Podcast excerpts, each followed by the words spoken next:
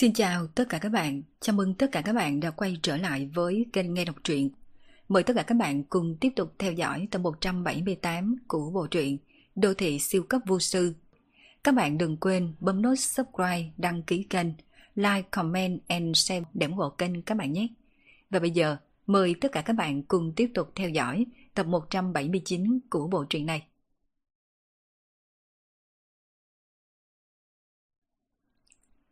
Ở trong lòng Phương Minh, Lưu Nguyệt vẫn luôn mang hình tượng không đường hoàng.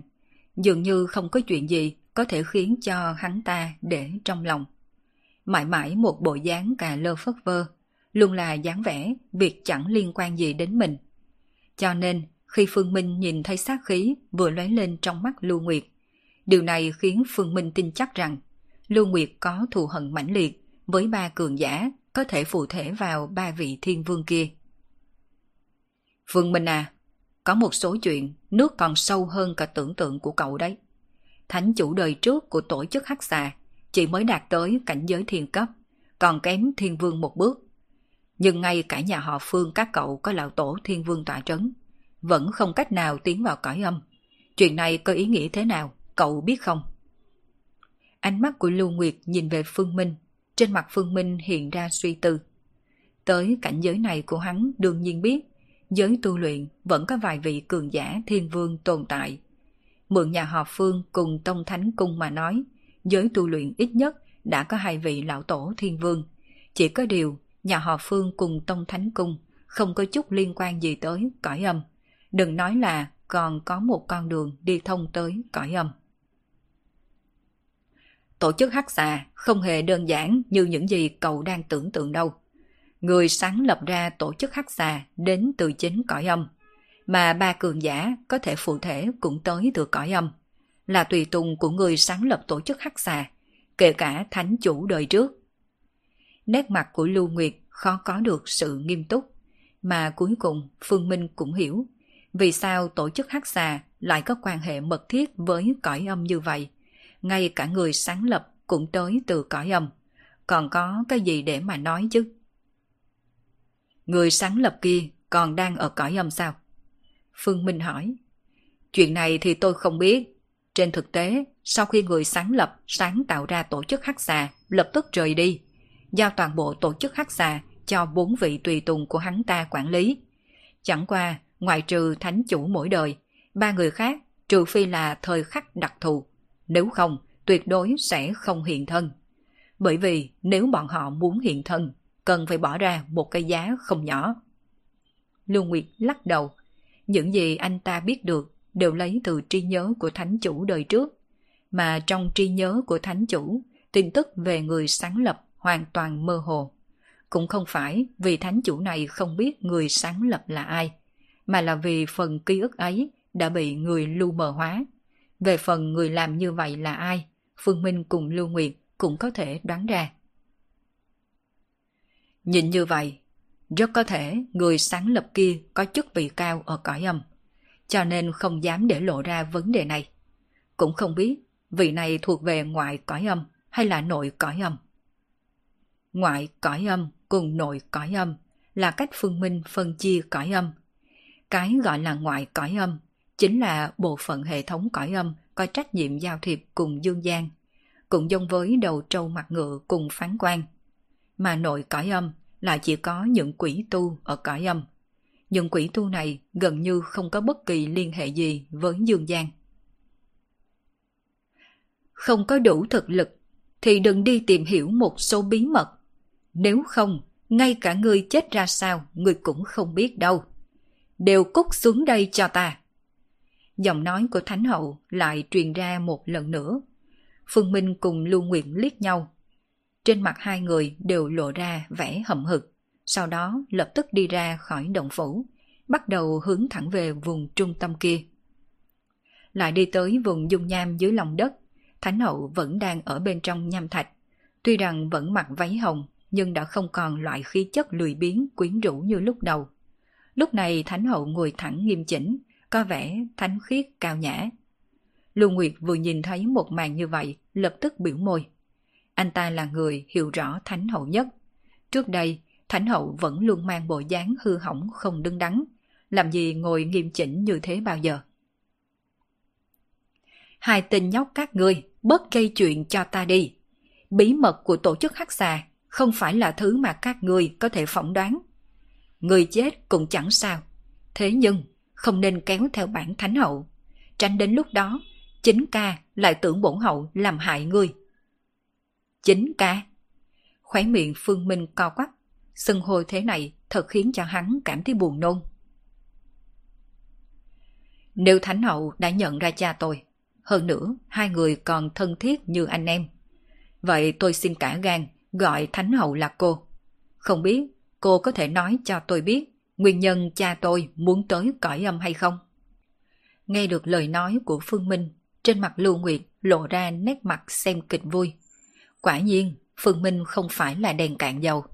Chuyện này có liên quan đến gia sự nhà họ Phương. Anh ta cứ đứng một bên nhìn là được rồi. Khuôn mặt của Thánh Hậu lại chìm thêm vài phần.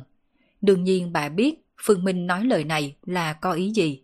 Không gì hơn ngoài việc muốn biểu đạt một điều. Chẳng qua, bà chỉ là một nghĩa muội mà cha tôi nhận thôi. Tôi mới thật sự là con trai của cha tôi, mới là người thân có huyết thống với ông ấy. Một tiếng cô này của ngươi, ta không có nhận nổi. Bổn hậu chẳng thân thiết gì với các ngươi.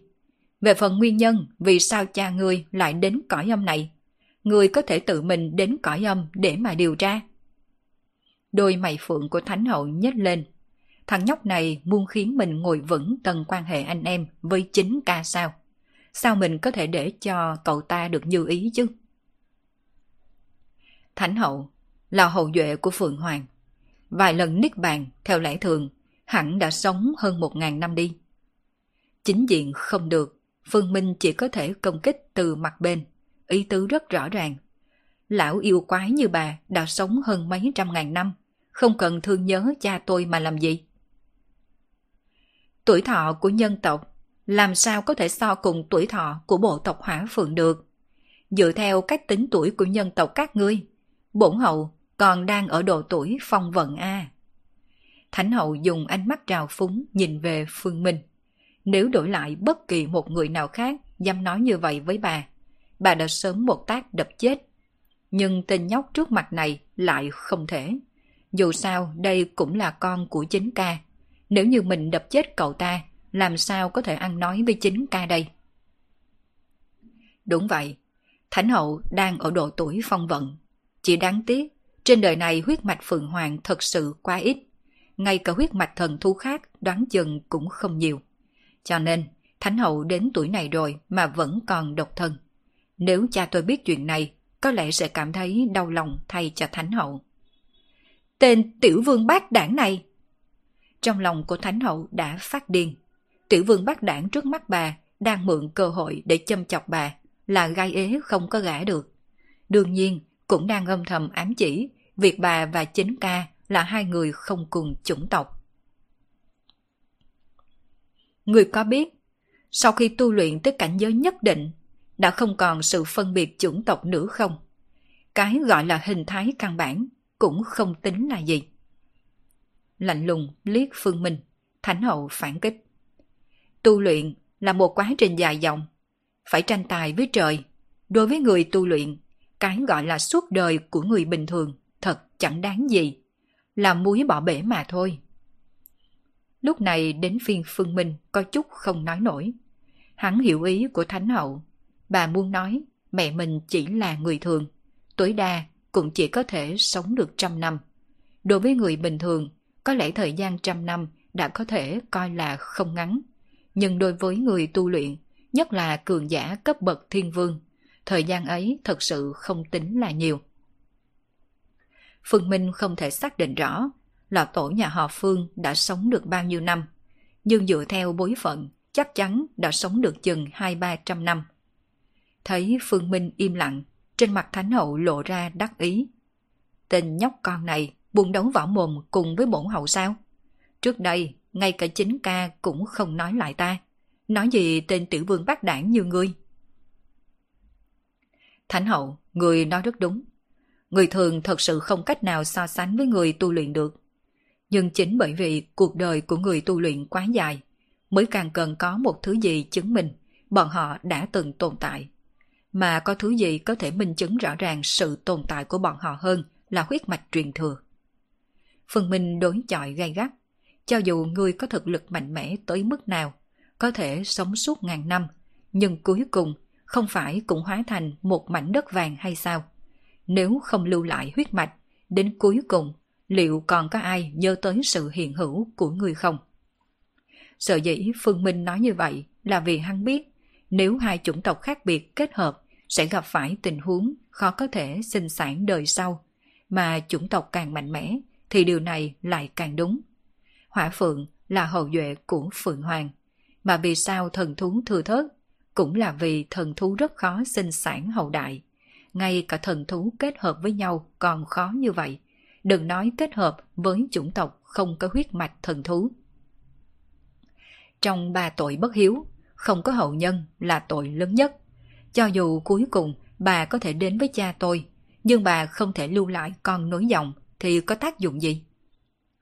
Tình nhóc khốn nạn, ngươi thật sự cho rằng bổn hậu không làm gì được ngươi sao? Rốt cuộc, Thánh hậu cũng không có nhịn nổi, bởi vì từng câu từng chữ Phương Minh nói đã đâm thấu xương sườn mềm của bà ta. Ngoại trừ việc chính ca chỉ coi bà như em gái, còn có một nguyên nhân khác ngăn cản không cho hai người đến với nhau. Với tư cách là hậu duệ cuối còn sót của hỏa phượng tộc, trên người thánh hậu mang theo trách nhiệm kéo dài hậu đại. Nhưng nếu bà kết hợp cùng nhân tộc, có thể sinh được đời sau hay không, chính thánh hậu cũng không chắc chắn. Hơn nữa, khả năng có thể còn rất nhỏ. Thánh hậu đứng lên căm tức trừng mắt Phương Minh. Chẳng qua Phương Minh cũng không sợ, cứ như vậy nhìn thẳng đối phương. Hồi lâu sau, Thánh hậu thu hồi uy áp, một lần nữa xếp bằng trong nham thạch, bởi vì bà biết cho dù có uy hiếp Phương Minh thì cũng không có ích lợi gì. Tiểu vương bác đảng này đã chắc chắn bản thân mình sẽ không xuống tay với cậu ta. Đừng nói là giết cậu ta, cho dù chỉ đã thương cậu ta thôi, mình cũng phải cân nhắc liên tục. Một lúc sau, Thánh hậu thu hồi ánh mắt, lạnh lùng nói. Người muốn biết nguyên nhân, vì sao cha ngươi phải đến cõi âm sao? Ta có thể nói cho người biết nguyên nhân. Nhưng người xác định, người thật sự muốn biết sao? Bởi một khi biết, đồng nghĩa với việc người sẽ bước vào một vòng xoáy khổng lồ. Cả đời không thể bước ra. Mặc kệ có bao nhiêu vòng xoáy, nếu cha tôi đã bước vào, đương nhiên tôi sẽ không đứng nhìn bàn quan. Thánh hậu nhìn chăm chăm Phương Minh. Kiên định cùng kiên quyết này sao có thể giống chính ca ngày ấy như vậy? Không hổ là mầm móng của chính ca. Đây là con đường ngươi tự chọn. Đi theo ta. Thánh hậu thu hồi ánh mắt, thân thể chuyển động. Nham thạch nóng chảy bên dưới bắt đầu cuộn cuộn. Một đường hầm to lớn xuất hiện. Nơi đó có tầng tầng bậc thang. Một màn này khiến trong mắt của Lưu Nguyệt co rút. Trước khi Thánh hậu tiếp nhận tổ chức hắc xà, đại bản doanh của tổ chức không phải ở nơi đây, là Thánh hậu đã chuyển đại bản doanh tới bên trong miệng núi lửa này. Mà từ sau khi di chuyển qua đây, Thánh hậu chưa bao giờ rời khỏi nơi này. Toàn bộ thành viên của tổ chức đều cảm thấy hẳn là Thánh hậu phải ở chỗ này hấp thu năng lượng thuộc tính hỏa mới tu luyện được. Thế nhưng xem ra chân tướng không đơn giản như vậy. Thánh hậu rõ ràng vì bảo vệ thông đạo bên dưới nham thạch nóng chảy này. Ngươi cũng muốn đi vào sao? Sau khi đi vào, tất cả nhận tri của ngươi đều sẽ bị phá vỡ đi. Ánh mắt của Thánh Hậu nhìn về Lưu Nguyệt, Lưu Nguyệt biểu môi đáp. Nhân sinh không thú vị như vậy, nếu có thể tìm một chuyện thú vị hơn để làm, không phải càng tốt hơn sao? Lời này đã chứng tỏ thái độ của Lưu Nguyệt. Thánh Hậu không nói nữa, dẫn đầu đi vào thông đạo, mà Phương Minh cùng Lưu Nguyệt thì theo sát sau. Thông đạo rất dài, dài tới mức khiến Phương Minh nghi ngờ. Không biết có phải mình đã đi tới chỗ sâu trong lòng đất rồi không? Nơi này là ta và chính ca đã phát hiện được trong một lần ngoài ý muốn. Chính vì phát hiện nơi này mới khiến chính ca muốn tới cõi âm. Giọng nói của Thánh Hậu truyền ra, mà theo giọng nói của bà hạ xuống, trước mắt xuất hiện ánh sáng. Một thành trì thật lớn xuất hiện trước mặt Phương Minh. Đây là một tòa thành cổ. Nhìn thấy tòa thành cổ này, đột nhiên Phương Minh nghĩ tới tòa thành cổ mà hắn đã thấy khi tiến vào chiến trường ở phương Tây trước đây. Tòa thành ấy được xưng là thành thần linh, là thành cổ có rất nhiều truyền thừa của thần linh. Trước đây, Phương Minh mượn thanh kiếm lớn tàn sát không ít thần linh, mà tòa thành cổ trước mắt này, dù là quy mô hay diện tích, đều vượt xa tòa thần linh thành cổ kia. Chỉ có điều bề ngoài của hai tòa thành rất là giống nhau. Đương nhiên, cũng có thể vì hầu hết các thành cổ đều có dáng vẻ như vậy, giống khối lập phương. Đi tới trước cửa của thành cổ, Thánh hậu cũng không bước vào ngay, nét mặt bà trở nên nghiêm túc, nhìn về tủ gỗ bên cạnh cửa thành. Trên tủ gỗ có đặt mấy tấm da người. Da người Thấy mấy tấm da người này, không biết vì sao, trong lòng Phương Minh có chút rung động, giống như đã nhìn thấy người thân của mình. Nhắm mắt lại hết cho ta. Thánh hậu đi phía trước, sau đó quát nhẹ một tiếng, đương nhiên Phương Minh cùng Lưu Nguyệt răm rắp làm theo. Đợi khi mở mắt ra lần nữa, lại kinh ngạc phát hiện Thánh hậu đã cởi bỏ xiêm y màu đỏ, khoác một tấm da lên trên người. Tấm da người này bọc kín cả người Thánh hậu, thậm chí ngay cả mặt cũng không lộ ra. Các người cũng thay bộ da người trên tường kia vào đi. Nhớ là không nên mặc bất kỳ đồ gì trên người. Cũng không nên để bất kỳ bộ phận nào trên cơ thể lộ ra ngoài. Đối mặt với yêu cầu của Thánh Hậu, tuy rằng Phương Minh cùng Lưu Nguyệt đều cảm thấy đầu óc mơ hồ, nhưng vẫn làm theo lời bà. Bởi bọn họ biết nếu Thánh Hậu đã yêu cầu như vậy, nhất định là có đạo lý riêng. Huống chi, lúc này nét mặt Thánh Hậu rất nghiêm túc. Điều này nói rõ bà sẽ không giải thích bất kỳ điều gì. Phương Minh lựa chọn một tấm da người. Sau khi cởi bỏ hết quần áo trên người, lại khoác tấm da kia lên. Giọng nói của khí linh bảo tháp đột nhiên xuất hiện trong đầu hắn. Đây là da của người nào? Vì sao tất cả cảm quan của lão phu đều bị ngăn cách? Giọng nói của khí linh bảo tháp có chút vội vàng. Điều này khiến Phương Minh hơi kinh ngạc. Có lẽ tấm da người này có tác dụng che đậy cảm giác. Đây cũng chẳng có gì lạ. Tên nhóc cậu thì biết cái gì? Cái gì mà che đậy cảm giác? Đây là hoàn toàn phong tuyệt. Ngay giờ khắc này, lão phu có ảo giác như toàn bộ thế giới đã biến mất. Loại cảm giác này cậu có hiểu không? Thật giống như đã trốn vào một không gian không có gì. À, không đúng. Có thể ngay cả không gian cũng không tồn tại. Chân mày của Phương Minh hơi nhíu. Trong lúc nhất thời, hắn còn có chút không kịp phản ứng những lời mà khí linh bảo tháp nói. Chẳng qua đúng lúc này, ánh mắt của Thánh Hậu lại nhìn tới. Hắn cũng không kịp tự hỏi để tránh khiến Thánh Hậu hoài nghi, nhanh chóng quấn kín da người. Ngay khoảnh khắc, da người bao trùm ngực, giọng nói của khí linh bảo tháp biến mất. Đồng thời Phương Minh phát hiện, không ngờ da người này lại rất vừa người. Độ lớn nhỏ giống thân thể của mình như đúc mà Lưu Nguyệt đang bên cạnh cũng giống như vậy. Điều này khiến Phương Minh xác định những da người này có thể thay đổi dựa theo kích cỡ của người dùng. Đợi khi Phương Minh cùng Lưu Nguyệt khoác áo da người xong, Thánh Hậu không nói một lời, dẫn đầu đi về thành cổ. Trong nháy mắt khi bước vào cửa thành cổ, Phương Minh lập tức cảm giác một luồng uy áp khủng bố kéo tới. Luồng uy áp này cực kỳ kinh khủng, trong nháy mắt khiến Phương Minh có một loại cảm giác như đã bị hủy diệt. Như một chiếc thuyền đơn độc giữa biển cả mênh mông, phải đối mặt với sóng gió động trời. Chẳng qua, cũng đúng vào lúc này, lớp da người bao bọc bên ngoài đột nhiên lóe sáng.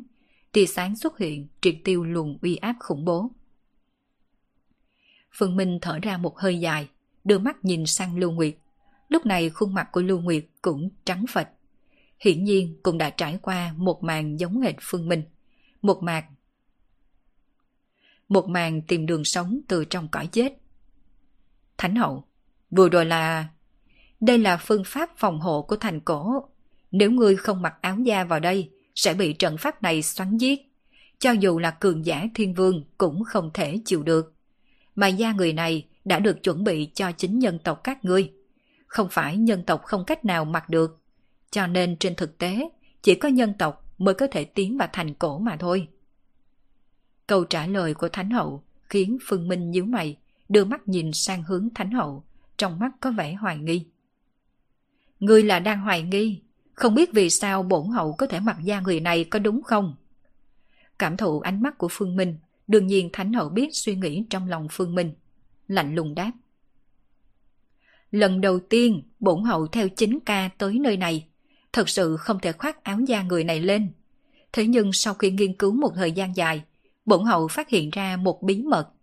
Nếu như ta nhỏ một giọt máu lên trên tấm da người này, ta lập tức có thể khoác nó lên.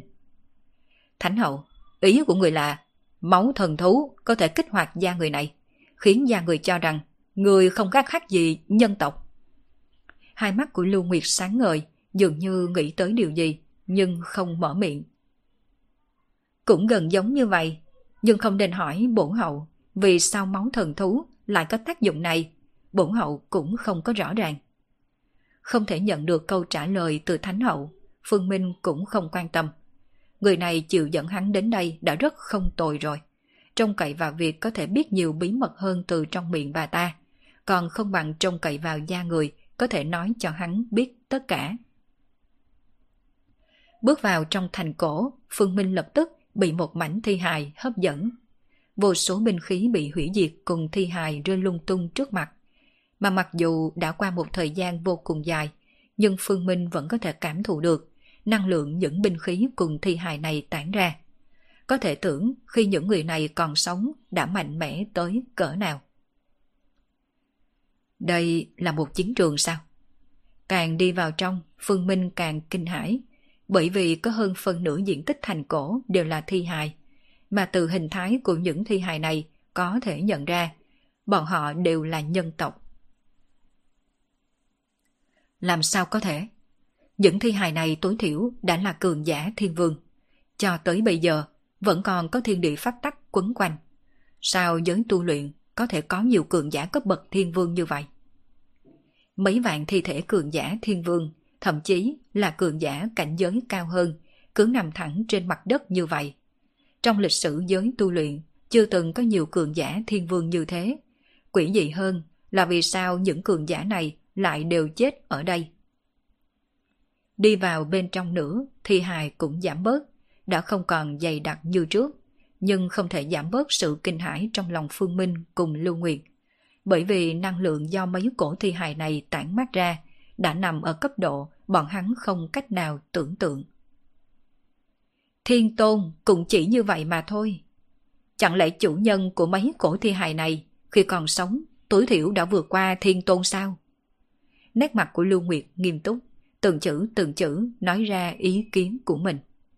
Tồn tại hơn hẳn thiên tôn, ngay cả việc định nghĩa những cường giả tầng thứ này giới tu luyện cũng không có. Đó là cường giả cấp bậc bá chủ thế giới chân chính. Không ngờ cuối cùng cũng tán mệnh, hơn nữa còn xuất hiện bên trong tòa thành này. Chẳng lẽ nơi này là nghĩa trang của tiên? Lưu Nguyệt nói ra một truyền thuyết đã được lưu truyền trong giới tu luyện. Thần tiên Đối với người trong nước, hai từ này không xa lạ gì, bởi vì có quá nhiều truyền thuyết nhắc tới nó. Mặc dù hiện nay không thể tìm được dấu chân của những thần tiên này, nhưng mà rất nhiều người tin tưởng thần tiên có tồn tại. Nhất là đối với giới tu luyện, bọn họ càng tin tưởng thần tiên thật sự từng tồn tại.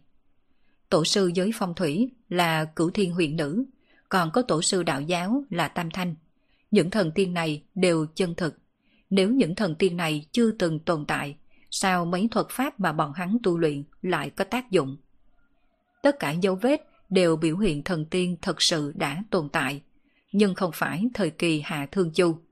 Giới tu luyện suy đoán nó có thể là một thời kỳ sớm hơn nhiều. Chỉ là không biết sau này đã xảy ra chuyện gì dẫn đến những thần tiên này đều biến mất hết. Có người suy đoán những thần tiên này phải đi tới thế giới khác, cũng chính là nơi có tên tiên giới. Cũng có người cho rằng những thần tiên này đều đã chết hết, hơn nữa còn được chôn ở một nơi có tên là Nghĩa Trang Củ Tiên.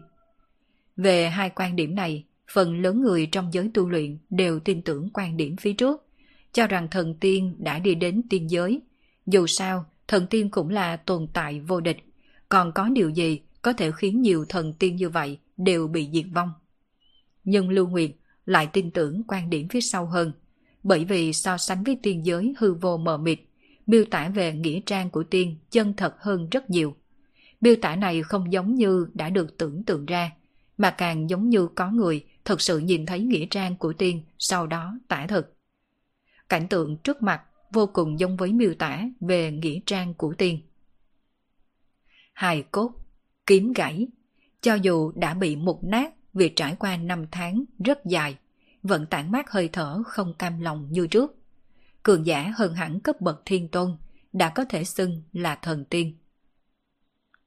Ở đây có cất chứa bí mật cuối cùng về thế giới này. Bổn hậu có thể nói cho các người biết, những người này không phải là cường giả cùng một thời đại, mà thuộc về nhiều thời đại khác nhau. Mỗi một người đều là cường giả đứng đầu, là bá chủ của một thời đại. Thánh hậu nhìn những thi hài này, trong mắt có vẻ rung động. Cho dù đây đã không phải lần đầu bà bước vào nơi đây, nhưng mỗi một lần đến, nhìn thấy những thi hài này vẫn mang xúc động rất lớn cho bà. Cường giả đứng đầu một thời đại, nhưng rốt cuộc vẫn ngã xuống như vậy không hơn. Thánh hậu là có ý gì? Lưu Nguyệt có chút khó hiểu nhưng nét mặt Phương Minh lại xuất hiện biến hóa bởi vì hắn càng hiểu bí mật của thế giới này hơn Lưu Nguyệt. Thế giới này tồn tại rất nhiều thời đại, nhưng mỗi một thời đại cuối cùng đều bị hủy diệt. Không có bất kỳ văn minh gì lưu lại, mãi cho tới khi lại có một thời đại khác xuất hiện. Cứ vòng đi vòng lại như vậy, phản phất như một lần luân hồi. Nếu những cường giả này đều thuộc về các thời đại khác nhau, vậy vì sao thi hài có thể được bảo tồn? Cuối cùng, vì sao nó vẫn tồn tại trong tòa cổ thành này? Không lẽ tòa thành cổ này có thể vượt qua khoảng cách thời đại sao? Nhân loại có linh trí, vì thức ăn mà bắt đầu vòng nuôi gia súc, đợi thời cơ chín mùi lại giết hết các loại gia súc đi. Các người cảm thấy hành vi này của loài người có tàn nhẫn hay không? Đối mặt với câu hỏi này của Thánh Hậu, Phương Minh nhíu mày. Hắn không cảm thấy tàn nhẫn, bởi vì những gia súc này đều là nhân tộc dùng tâm huyết để nuôi dưỡng, từ lúc mới bắt đầu đã có mục đích rõ ràng. Có phải các người thấy vấn đề này rất là bình thường? Nhưng nếu bổn hậu nói cho các người biết, kỳ thật số phận của nhân tộc các ngươi cũng không khác gì gia súc bị nuôi trong chuồng. Các người còn có thể cảm thấy công bằng sao? Còn cảm thấy có thể tiếp nhận sao? Nét mặt Phương Minh cùng Lưu Nguyệt đồng thời thay đổi, đương nhiên bọn hắn sẽ không tiếp nhận. Ý của Thánh Hậu là mỗi lần thời đại hủy diệt, thật ra đều là vì có người thao túng sao? Bởi vì biết được càng nhiều nên rất nhanh, Phương Minh đã có thể nói ra một suy đoán khiến tim hắn đập nhanh. Suy đoán này khiến bản thân Phương Minh có chút không rét mà run. Nếu mỗi một thời đại bị diệt, thật sự là vì có người hoặc thế lực nào đó thao túng sau lưng. Không phải là rất đáng sợ sao? Có thể thao túng thời đại, thế lực sau lưng đó thật sự quá đáng sợ. Đáng sợ đến mức ngay cả bản thân Phương Minh cũng không dám đoán. Ngươi lại còn biết những thứ này sao? Thánh hậu có chút kinh ngạc đưa mắt nhìn sang Phương Minh. Người bình thường căn bản không thể biết được bí mật khủng bố như thời đại bị hủy diệt. Cho dù là một số cường giả thiên vương cũng không ngoại lệ. Có lẽ chỉ khi đạt tới cấp bậc thiên tôn, dưới cơ duyên xảo hợp mới may ra có thể phát hiện một chút dấu vết, suy đoán được một số tin tức. Mà Phương Minh chỉ mới là cường giả thiên cấp, lại có thể biết thời đại hủy diệt. Trong lòng Thánh Hậu hiểu, sợ rằng có lẽ những chuyện tiểu vương bác đảng này đã trải qua thật không đơn giản. Thánh hậu, cái gì là thời đại hủy diệt? Lưu Nguyệt mở miệng hỏi thăm, trong số những người ở đây, chỉ có hắn là không hề hay biết gì đối với những tin tức này, cho nên mới cảm thấy nghi ngờ khi nghe thấy hai người nói chuyện. Thời đại hủy diệt chính là một thời đại bị hủy diệt. Toàn bộ thế giới không biết đã trải qua bao nhiêu thời đại, nhưng cho dù là thời đại huy hoàng tới mức nào rốt cuộc cũng sẽ kết thúc. Không còn sót lại bất cứ thứ gì. Kể cả Sơn Hà Đại Địa cũng sẽ tiêu tan. Cuối cùng, toàn bộ thế giới biến thành một mảnh hư vô. Sau một thời gian dài đằng đẵng lại có một thời đại mới được hình thành. Cho nên, thời đại bị hủy diệt cũng không phải do thiên đạo diễn biến, mà là vì có người thao túng. Lưu Nguyệt không ngốc. Từ đoạn đối thoại giữa Phương Minh cùng Thánh Hậu, hắn đã nghe được trọng điểm. Không sai, đúng là có người thao túng đằng sau. Chỉ có điều không thể dùng từ người để mà hình dung. Nói chính xác hơn, đây là dị tộc, mà thế giới này chỉ là sân thí nghiệm do dị tộc tạo ra. Bọn họ tiến hành thí nghiệm ở chỗ này, đợi một thời gian sau sẽ hủy diệt tất cả, sau đó lại bắt đầu. Thánh hậu gật đầu, nhìn thấy vẻ khiếp sợ trên mặt hai người Phương Minh cùng Lưu Nguyệt. Trên mặt Thánh hậu không hề có vẻ gì ngoài ý muốn, bởi vì trước đây khi chính ca nói cho bà biết những điều này, bà đã khiếp sợ không kém hai tên nhóc trước mặt.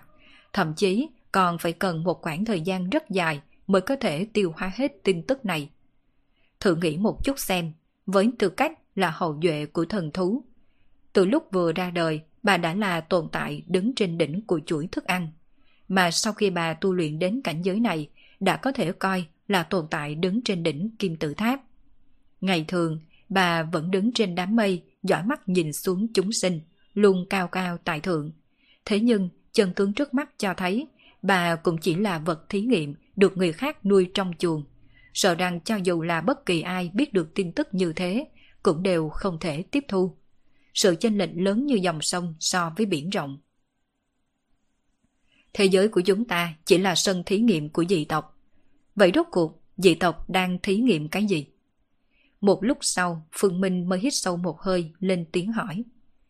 Chuyện này, người đừng có hỏi bổn hậu. Bổn hậu cũng không biết. Bên trong tòa thành cổ không hề có ghi chép gì. Về phần những thi hài này đều là cường giả của các thời đại.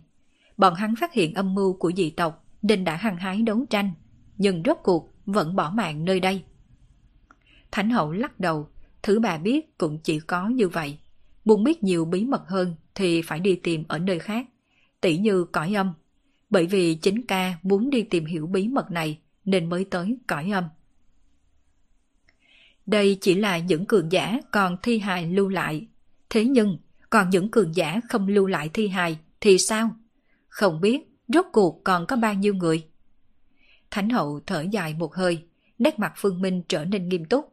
Hắn phản phất như đã nhìn thấy thời điểm khi sự tận thế của thời đại tới.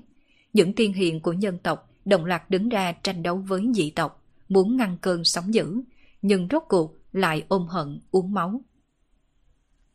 Vậy liệu có phải dị tộc luôn chú ý tới thế giới này mọi lúc hay không? Tất cả mọi thứ đang diễn ra trên thế giới này đều không thể gạt được dị tộc. Lưu Nguyệt hỏi vấn đề mà anh ta quan tâm. Trừ một số chỗ đặc thù, toàn bộ thế giới đều nằm trong tầm giám thị của dị tộc. Đương nhiên chúng ta không cách nào biết được liệu ngay lúc này dị tộc có đang giám thị hay không. Nhưng chắc chắn dị tộc không thể nào cảm giác được những chuyện trong tòa thành này. Phương Minh tương đối tán đồng suy nghĩ này của Thánh Hậu, bởi nếu dị tộc biết đến sự tồn tại của tòa thành cổ trước mặt này, tuyệt đối sẽ ra tay hủy diệt. Mục đích của dị tộc là gì? Lúc nào bọn hắn sẽ động thủ hủy diệt một thời đại? Những thứ này bổn hậu đều không biết, dù các ngươi có hỏi, bổn hậu cũng không thể cho các ngươi một đáp án. Chẳng qua, bổn hậu có thể nói cho các ngươi biết, vật thí nghiệm của dị tộc chính là nhân tộc các ngươi. Về phần những chủng tộc khác, chẳng qua chỉ là sản phẩm được diễn sinh ra mà thôi. Sau khi nói tới đây, trên mặt Thánh Hậu cũng có lửa giận. Đường đường là thần thú, nhưng trong mắt dị tộc chẳng là cây thá gì. Vật thí nghiệm của dị tộc chỉ có nhân tộc mà thôi. Vì sao Thánh Hậu lại nói như vậy? Chính ca cũng chính là cha ngươi đó. Sau khi tới thành cổ biết được tin tức này, đã từng ra ngoài điều tra một đoạn thời gian. Căn cứ theo kết quả điều tra của ông ấy, mỗi một thời đại đều có nhân tộc tồn tại, nhưng mà các chủng tộc khác thì không nhất định. Ví dụ như bộ tộc Phượng Hoàng của chúng ta, ở thời đại trước không có sự tồn tại của Phượng Hoàng. Nhiều thời đại như vậy, đa số chủng tộc đều bị diệt, nhưng bất kỳ thời đại nào nhân tộc cũng tồn tại. Điều này nói rõ nhân tộc là đối tượng thí nghiệm của dị tộc. Cuối cùng, dù là thời đại nào đi nữa, nhân tộc cũng là tồn tại mạnh mẽ nhất. Cho nên, dựa theo điểm này, ta đoán rằng khi nhân tộc dẫn đầu bách tộc, cũng là lúc thời đại bắt đầu bị hủy diệt. Phương Minh cùng Lưu Nguyệt rơi vào yên tĩnh, bởi vì tính chính xác của suy đoán này rất là cao. Kỳ thực, các ngươi cũng không cần quá để ý. Thật ra ở thời đại này, dân tộc còn xa xa mới có thể đạt tới hạng nhất. Cũng còn cách thời gian hủy diệt rất là xa. Sợ rằng tới khi ấy, các người đã sớm là một nắm đất vàng. Có lẽ chúng ta có thể tránh được một kiếp, nhưng con cháu đời sau của chúng ta thì không tránh được. Trốn tránh chỉ là vô dụng mà thôi. Phượng Minh lắc đầu. Thánh hậu nhìn hắn, sau đó đáp. Trước đây, cha ngươi cũng trả lời ta một câu như vậy. Cho nên, ông ấy mới bước lên con đường tới cõi âm. Bởi vì căn cứ theo kết quả điều tra của ông ấy, cõi âm có cất giấu bí mật rất là lớn. Thậm chí rất có thể tất cả thí nghiệm của dị tộc đều liên quan tới cõi âm. Cõi âm? Lại là cõi âm? Phương Minh nghĩ tới trận chiến của vu sư nhất mạch với cõi âm đã từng xảy ra. Nghĩ tới yêu cầu của sư phụ mình muốn mình đích thân tới cõi âm. Hiện tại ngay cả cha mình cũng đã tới cõi âm. Rốt cuộc, cõi âm cất giấu bí mật như thế nào đây? Thánh hậu, nếu mỗi một thời đại đều bị hủy diệt, vậy vì sao cổ thành này có thể tồn tại? Vì sao nó có thể cất giữ nhiều thi hài cường giả tới từ các thời đại khác nhau như vậy? Có phải cổ thành này cũng đã trải qua rất nhiều thời đại hay không? Trên mặt Lưu Nguyệt có vẻ nghi ngờ, chẳng qua ngay cả Thánh Hậu cũng không thể trả lời câu hỏi của hắn. Bổn Hậu cũng không biết, có lẽ ngoại trừ dị tộc, còn có một lực lượng mạnh mẽ khác tồn tại. Dựa theo những lời chính ca nói, có thể còn có một người đánh cờ khác, mà đó có lẽ cũng là hy vọng của nhân tộc đi. sự tồn tại của thành cổ, còn có khí linh bảo tháp trên người mình, kể cả hình ảnh bên trong núi Thiên Tán ở Nam Cương và cửa siêu thoát. Tất cả những thứ này Phương Minh đều hiểu rõ đôi chút. Có lẽ dị tộc không thể hoàn toàn hủy diệt một thời đại. Chỉ ít, mấy thứ này đều vượt qua thời đại, được bảo lưu trên tay dị tộc. Dị tộc hủy diệt một thời đại, cái gì cũng không lưu. Thế nhưng, vẫn có một số thứ lệch khỏi quỹ đạo. Điều này nói rõ cái gì? Rõ ràng còn có một lực lượng thần bí tồn tại trên thế giới này. Có lẽ lực lượng này không thể chống lại dị tộc, nhưng tuyệt đối là một lực lượng không nhỏ. Trong đầu Phương Minh lập tức nghĩ đến vị bạch y nữ tử phong hoa tuyết đại trong hình chiếu đã thấy ở núi Thiên Tán. Dựa theo khí linh bảo tháp nói, cô ấy tối thiểu đã sống qua mấy thời đại. Nói cách khác, đối phương cũng không bị dị tộc hủy diệt. Những thứ này đều cho Phương Minh lòng tin rằng dị tộc cũng không thật sự mạnh mẽ đến mức không cách nào đối kháng. Bên trong tòa thành cổ chỉ có những thi hài này, không còn bất kỳ bí mật nào khác. Sau khi rời khỏi thành cổ, vẻ mặt Phương Minh cùng Lưu Nguyệt đều trở nên ngưng trọng hẳn lên. Trên đỉnh núi Trường Bạch, tuyết trắng mênh mông.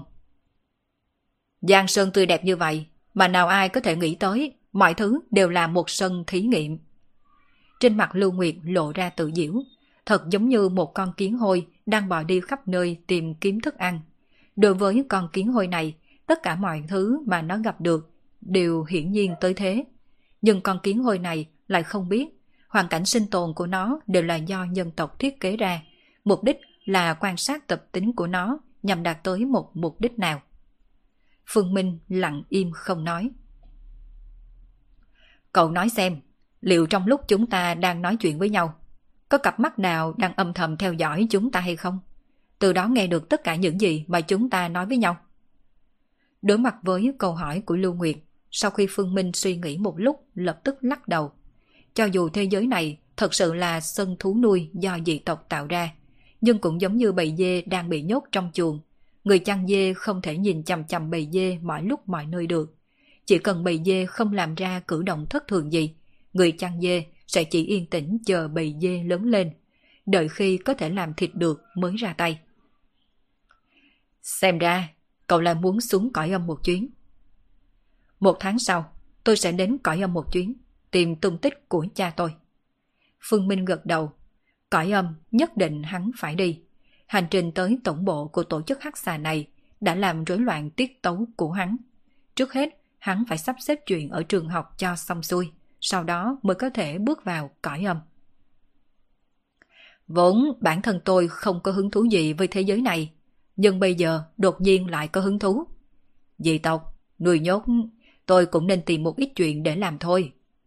Lưu Nguyệt vuốt vuốt mái tóc bằng rồi sải bước rời đi. Tại châu Âu Chị Kiều Kiều, chị cẩn thận một chút. Chị đừng có đi nhanh như vậy, cẩn thận cái bụng đó. Yến tử à, chị nào phải người được nuông chiều tới mức như vậy đâu. Nằm bệnh viện suốt nửa tháng thật sự khiến cho chị nghẹn chết rồi. Chị Kiều Kiều, bác sĩ nói đứa bé trong bụng chị tương đối thích vận động, tràn đầy sinh mệnh lực, cho nên chị mới vậy đó. Chú ý nhiều chút là được rồi.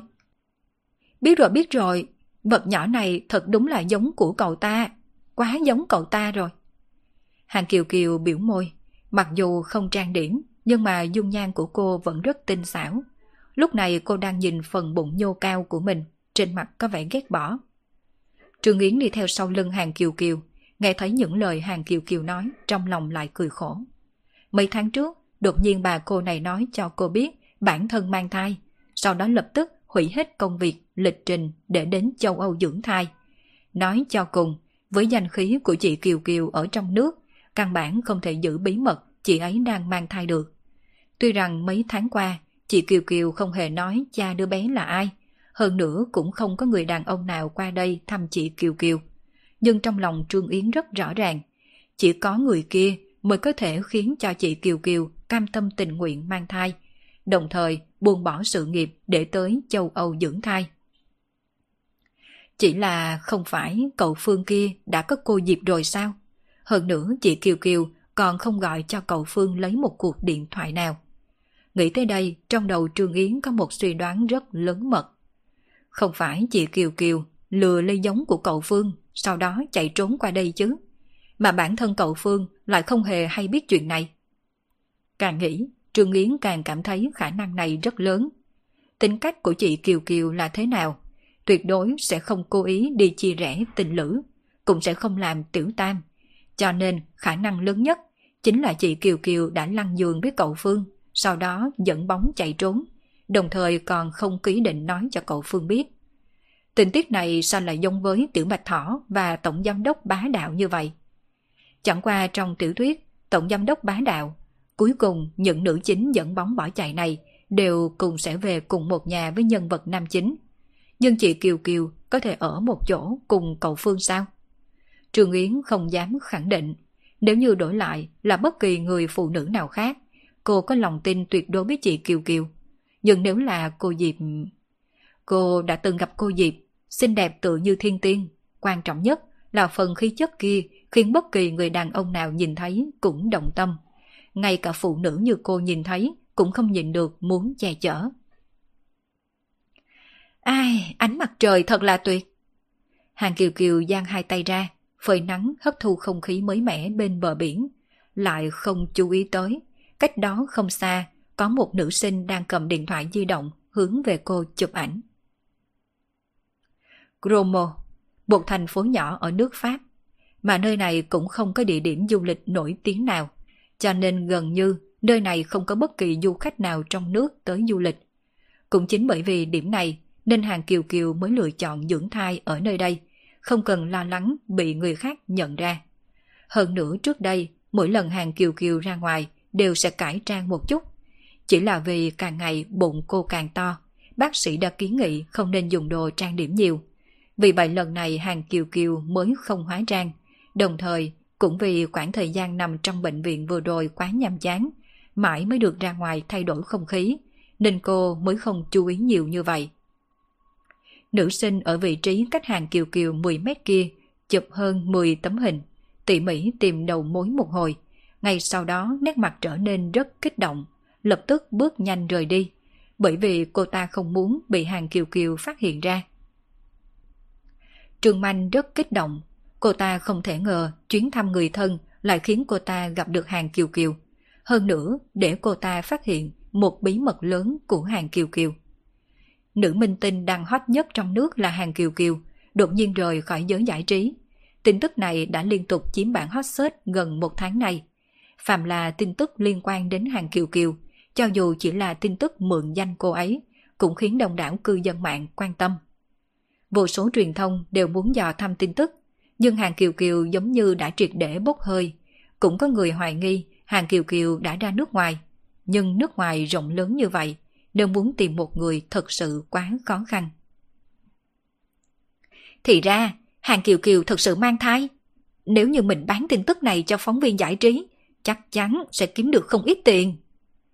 Trương Manh không phải là phóng viên, nhưng cô ta là một thủy quân, chính là loại người làm băng dán hoặc viết bài lấy tiền trên mạng. Đương nhiên cũng biết giá trị mấy tấm hình mà mình vừa chụp được.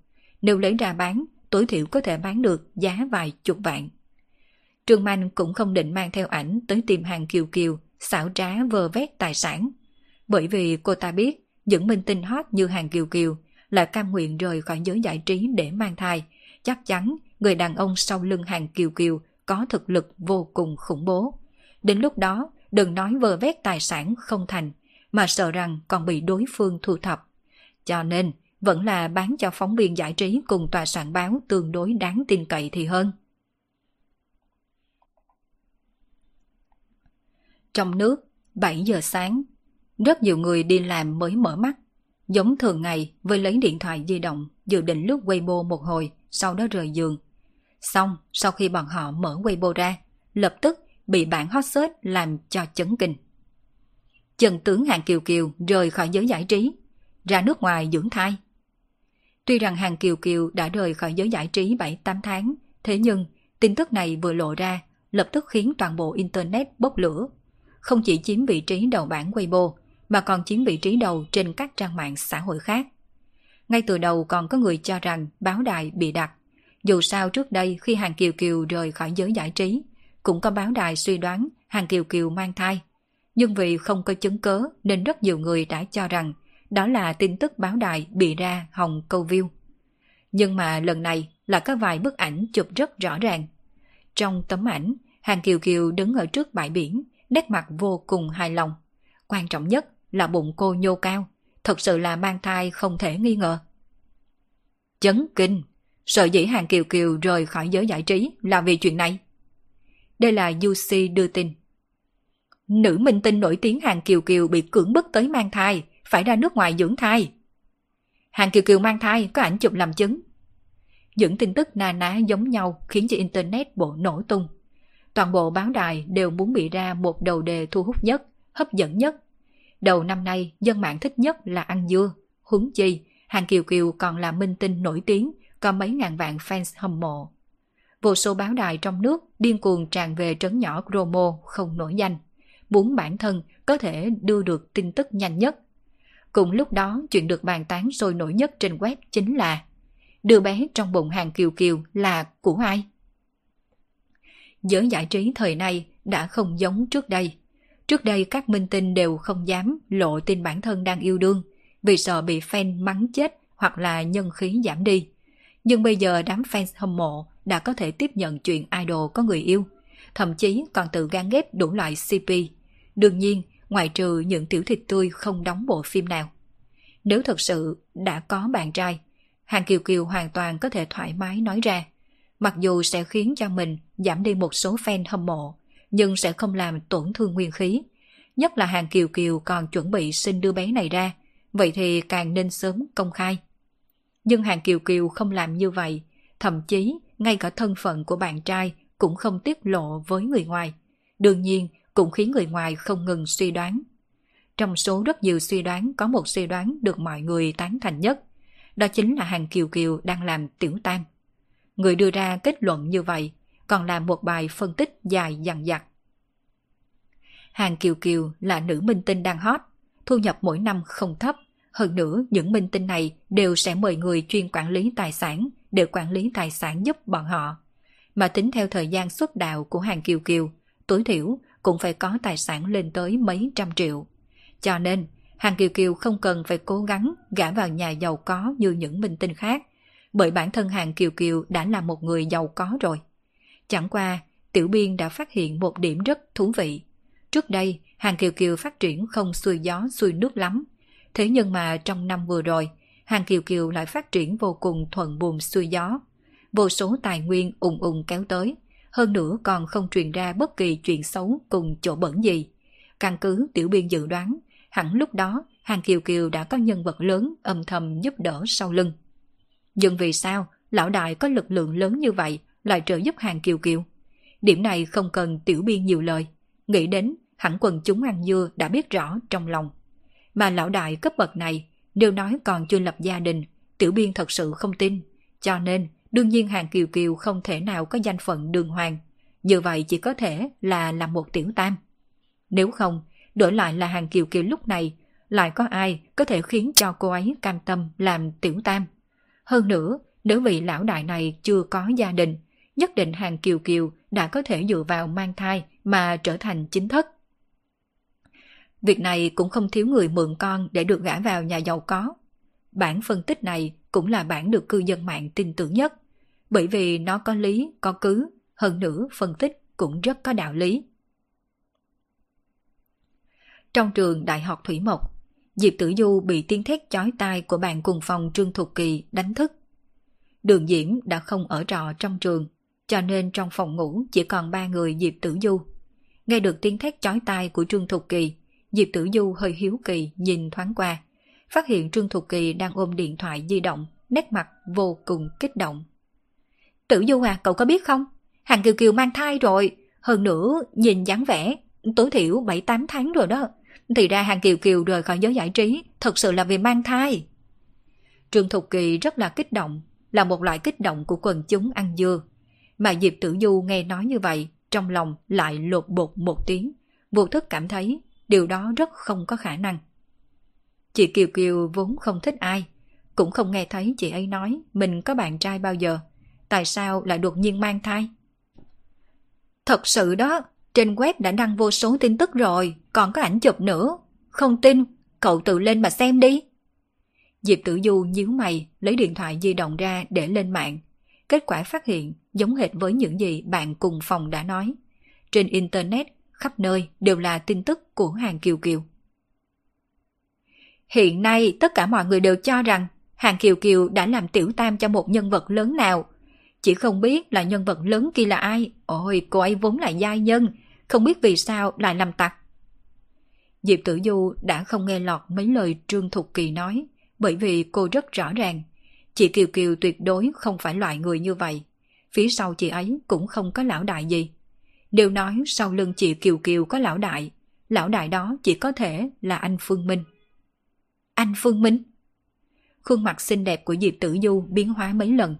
Là phụ nữ cô cũng nhạy cảm. Đương nhiên biết chị Kiều Kiều cũng có tình cảm với anh Phương Minh. Nếu không trước đây khi chị Kiều Kiều tới trường cô tuyên truyền điện ảnh, đã không cố ý tìm cô, hơn nữa còn nói ra mấy lời như vậy. Theo một ý nghĩa nào đó, chị ấy nói những lời kia là để thử dò xét cô, thử dò xét xem tình cảm của cô đối với Phương Minh là ra sao. Một ý niệm không tốt hiện lên trong đầu của Diệp Tử Du. Không, sẽ không không đâu. Anh Phương Minh sẽ không phản bội mình. Diệp Tử Du lắc đầu nhẹ giọng nỉ non. Còn mẹ nó, không ngờ trí tưởng tượng của cư dân mạng lại phong phú như vậy. Bọn họ nói có thể nhân vật lớn kia cũng không biết chuyện Hàng Kiều Kiều mang thai. Nếu không, dựa vào bản lĩnh của vị đại nhân kia đã sớm phong sát những bài báo này rồi. Rất có thể là Hàng Kiều Kiều che giấu tin tức mình mang thai. Một mình quyết định sinh con, dự định ngày sau dùng đứa bé để trói chặt nhân vật lớn này, để thân phận tiểu tam của mình được chuyển thành chính thất. Trương Thục Kỳ vừa nhìn chăm chăm màn hình điện thoại, vừa không ngừng nói. Mà Diệp Tử Du nghe như vậy, thân thể mềm mại lại càng rung. Cô hiểu chị Kiều Kiều. Mình và Phương Minh đã là một đôi. Nhất định chị Kiều Kiều sẽ không hoành đao đoạt ái. Nhưng chị Kiều Kiều lại là người có tính cách dám yêu dám hận. Nếu như... Nếu như vì một chút phát sinh ngoài ý muốn khiến chị ấy quan hệ cùng anh Phương Minh, sau đó gạt anh Phương Minh để sinh con, cả đời này không nói chuyện mình có con cho anh Phương Minh hay, cũng không phải là không có khả năng. Nghĩ tới đây, Diệp Tử Du cầm điện thoại lên bấm một dãy số. Tử Du, sớm như vậy đã gọi điện cho anh, là có chuyện gì sao? Phương Minh đang từ núi Trường Bạch đi xuống, đột nhiên nhận được điện thoại của Diệp Tử Du, có chút kinh ngạc. Có thể nói rằng Tử Du chỉ gọi điện cho hắn vào buổi tối mà thôi. Anh Phương Minh à, anh đang ở đâu chứ? À, anh ở bên núi Trường Bạch. Mới vừa làm xong một chuyện nhỏ, chuẩn bị trở về Thượng Hải. Sao? Nhớ anh hả? Muốn anh tới thủ đô thăm em không? Dạ. Nghe được câu trả lời của Diệp Tử Du, Phương Minh sửng sốt một chút. Bởi vì Diệp Tử Du là một cô gái rất dễ xấu hổ, cũng không quen biểu đạt tình cảm của mình. Ngày bình thường khi hai người nói chuyện điện thoại, chỉ cần Phương Minh hơi lộ liễu một chút, cô gái nhỏ này lập tức xấu hổ cúp điện thoại ngay. Đầu bên kia điện thoại, Diệp Tử Du khẽ cắn môi, khuôn mặt cũng đỏ bừng, bởi vì cô rất ít khi biểu đạt tâm tình của mình. Chỉ là không được đáp lại ngay lập tức, trong lòng Diệp Tử Du lại có chút lúng cuốn. Lẽ nào anh Phương Minh thật sự thay lòng rồi sao? Diệp Tử Du nào biết sợ dĩ Phương Minh không lập tức phản ứng là vì hắn bị câu trả lời của cô làm cho ngây ngẩn. Anh Phương Minh à, anh có phải anh thích người khác rồi không? Tử Du à, em nói nhăn nói cụ gì vậy chứ? Phương Minh nhíu mày, không rõ vì sao Tử Du hỏi câu này. Trong tình yêu, phụ nữ trở nên rất mù quáng cùng nhạy cảm. Diệp Tử Du cũng không ngoại lệ. Nếu đổi lại là những người phụ nữ khác, đương nhiên cô rất có tự tin. Nhưng đối phương lại là hàng kiều kiều. Vì là hàng kiều kiều nên cô đã không còn tự tin nhiều. Nhất là mỗi lần nghĩ đến vóc người của chị Kiều Kiều, ngay cả cô nhìn cũng thấy có chút miệng đắng lưỡi khô. Lại suy nghĩ tới bản thân mình một chút, cô lập tức cảm thấy vô cùng tức giận. Không phải đàn ông đều ưa thích, phụ nữ có chỗ ấy thật lớn sao? Anh Phương Minh à, chị Kiều Kiều đang mang thai. 7-8 tháng rồi. Trên mạng đưa đầy tin tức về chuyện này rồi. Một lúc sau, Diệp Tử Du yêu ớt nói trong điện thoại. Phương Minh a lên một tiếng. Hắn thật sự ngây ngẩn người rồi. Sau một khắc, trên mặt tú mồ hôi lạnh. Không ngờ đang ở một nơi như núi Trường Bạch là có thể khiến cho hắn tú mồ hôi lạnh. Có thể nghĩ lúc này trong lòng hắn đang chấn động ra sao. Anh Phương Minh, anh tới trường học tìm em đi. Em ở trường học chờ anh. Phương Minh không biết Diệp Tử Du đã tắt điện thoại từ khi nào. Lúc này trong đầu hắn chỉ còn mỗi một tin tức là hàng Kiều Kiều mang thai. Cả người ngơ ngác đứng bất động. Hồi lâu sau, Phương Minh mới cầm điện thoại lên, bắt đầu kiểm tra tin tức trên mạng. Càng xem sắc mặt càng cổ quái. Bởi vì dựa theo suy đoán của cư dân mạng, thời gian hàng Kiều Kiều mang thai vừa khớp với thời gian hàng Kiều Kiều uống say lần trước. Phương Minh đã có thể xác định tới 99% đứa bé trong bụng hàng Kiều Kiều là của mình. Yêu tinh kia, không ngờ cô ấy mang thai lại không nói cho mình. Chẳng trách, trước đây cô ấy còn yêu cầu mình không có chuyện gì thì không được gọi cho cô ấy. Trên mặt Phương Minh lộ ra tức giận, nhưng trên thực tế ngay cả chính hắn cũng không biết bản thân đang tức giận vì điều gì. Là tức giận việc hàng Kiều Kiều mang thai, hay tức giận chuyện hàng Kiều Kiều không nói cho hắn biết cô mang thai. Cầm điện thoại di động, Phương Minh trực tiếp bấm số điện thoại của hàng Kiều Kiều. Mà rất nhanh trong di động truyền tới tiếng tút tút.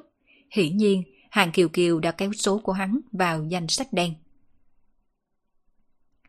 Chromo Vẻ mặt Trương Yến tràn đầy vội vã nhìn hàng Kiều Kiều. Chị Kiều Kiều à, hiện tại đám fan hâm mộ trong nước đã nổ tung rồi. Lúc này nên làm gì bây giờ? Hàng Kiều Kiều đang làm ổ trên ghế salon cũng phiền muộn vô cùng. Cô thế nào cũng không ngờ đã sắp tới ngày sinh rồi còn có thể bị lộ ra ngoài. So với đám fan, lúc này cô càng sợ bị người nào đó biết hơn. Cho nên, ngay sau khi biết tin, cô lập tức kéo số điện thoại của người nào đó vào danh sách đen. Có tật giật mình. Kết thúc tập 179 của bộ truyện Đô thị siêu cấp vô sư. Cảm ơn tất cả các bạn đã theo dõi. Mời tất cả các bạn cùng tiếp tục theo dõi tập 180 của bộ truyện Đô thị siêu cấp vu sư.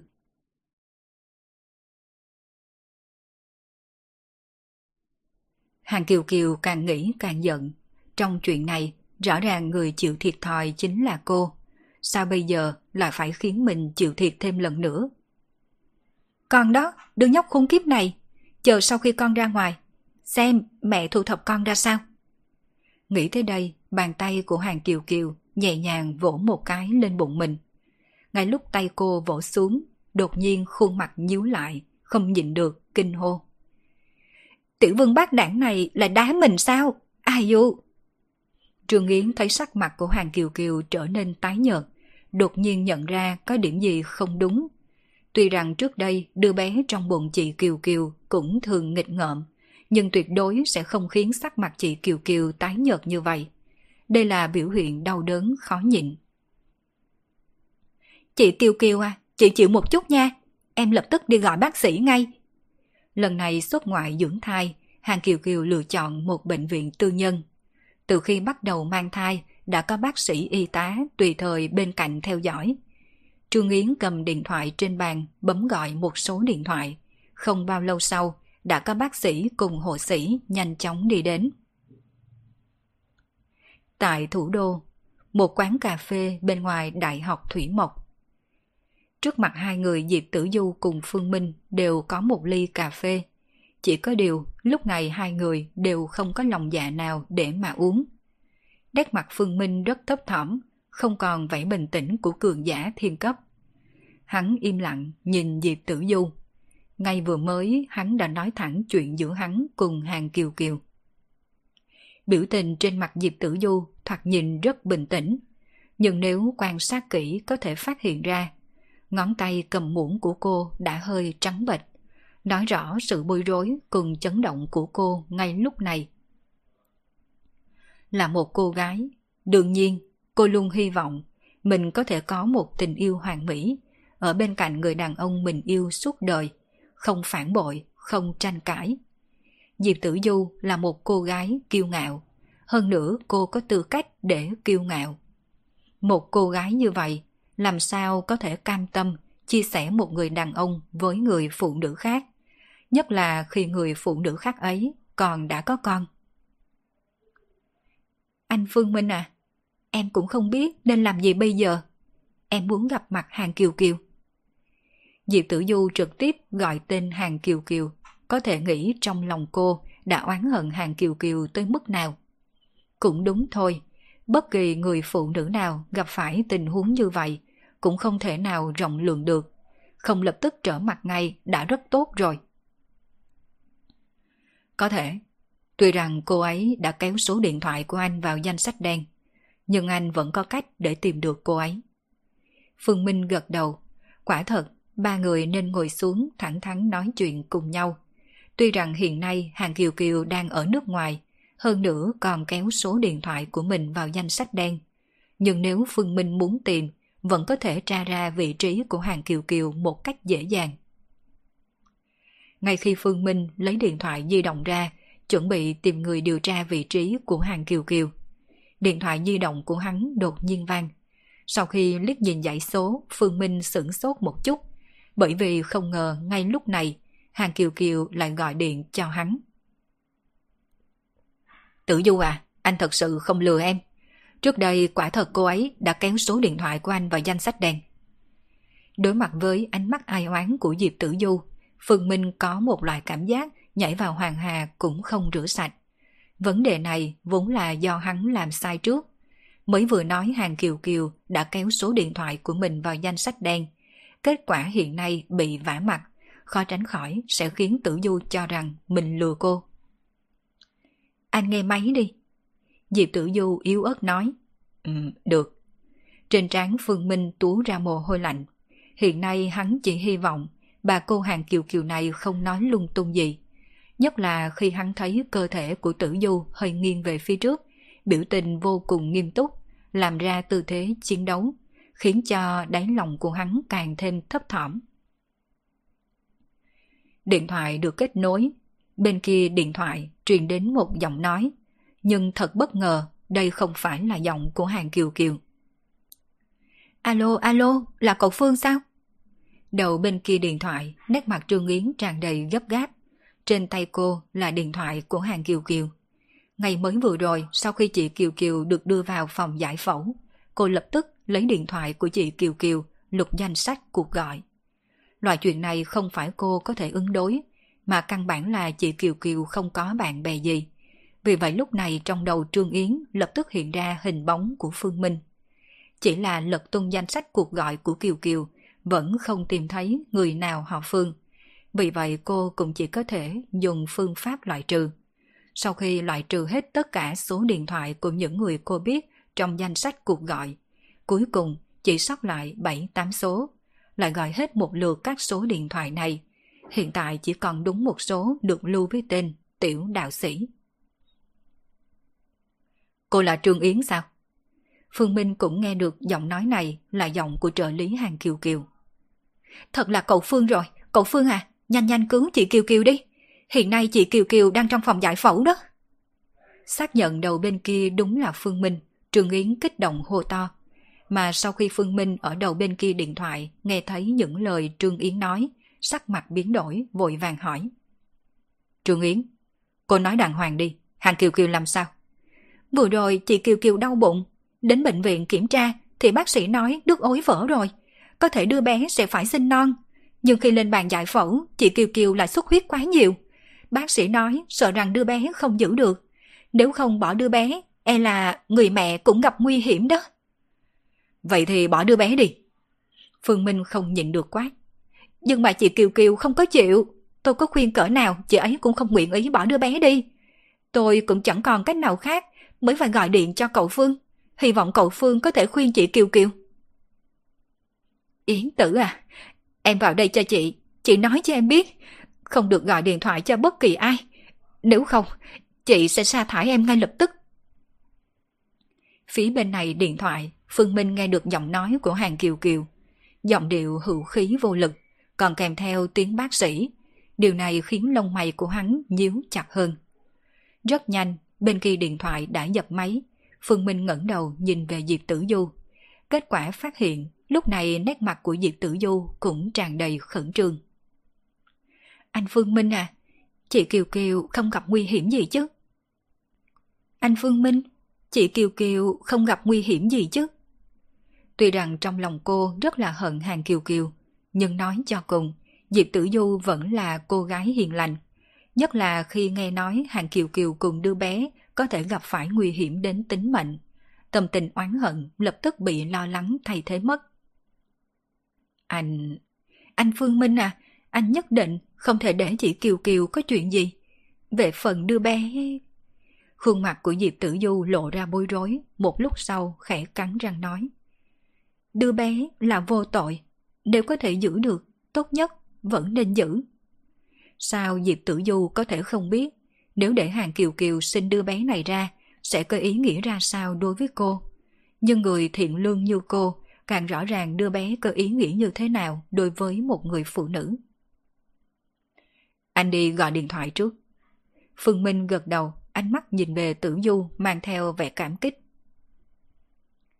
Alo, tôi có chuyện cần cô hỗ trợ. Tới một bệnh viện ở Cromo tìm một người phụ nữ tên là Hàng Kiều Kiều.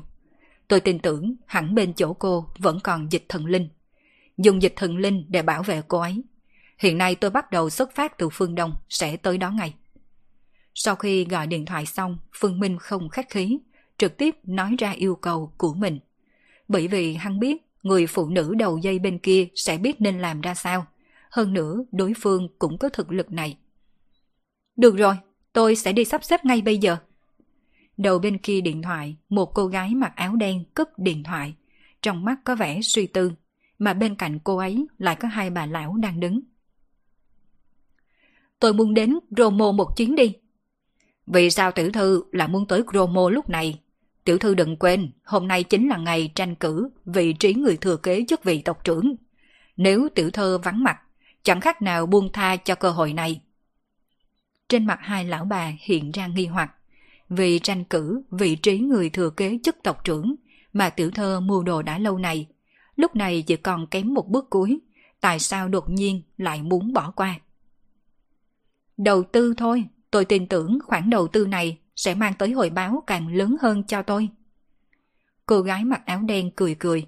Thân phận người thừa kế chức tộc trưởng tuy là tôn quý, nhưng cô tin đến lúc này cô có thể giúp đối phương sẽ lấy được chỗ tốt càng lớn hơn như vậy có thể khiến cho vị kia gọi điện thoại cho mình.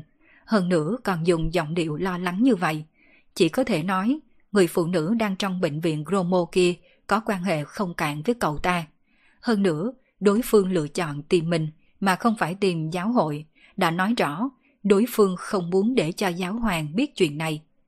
Không ai rõ ràng giao dịch giữa vị kia và giáo hoàng hơn chính bản thân mình. Song phương vẫn luôn lợi dụng lẫn nhau. Nhưng nếu giáo hoàng biết được người phụ nữ này quan trọng với hắn tới như vậy, rất có thể giáo hoàng sẽ mượn người phụ nữ này để uy hiếp. Nói cách khác, trong lòng hắn, người phụ nữ này đã đủ quan trọng để có thể đánh vỡ cân đối giữa hắn và giáo hoàng. Nhưng là tiểu thơ. Được rồi, ý tôi đã quyết. Nét mặt của cô gái mặc đồ đen rất kiên quyết. Có một số việc rất nhiều người còn không nhìn thấu. Nhưng biến hóa đã xuất hiện khắp toàn bộ phương Tây, sóng ngầm cuồn cuộn.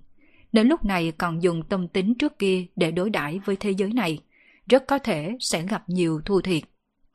Loạn thế sắp tới rồi, nếu như muốn tiếp tục sống, nhất định phải nắm lấy cơ hội.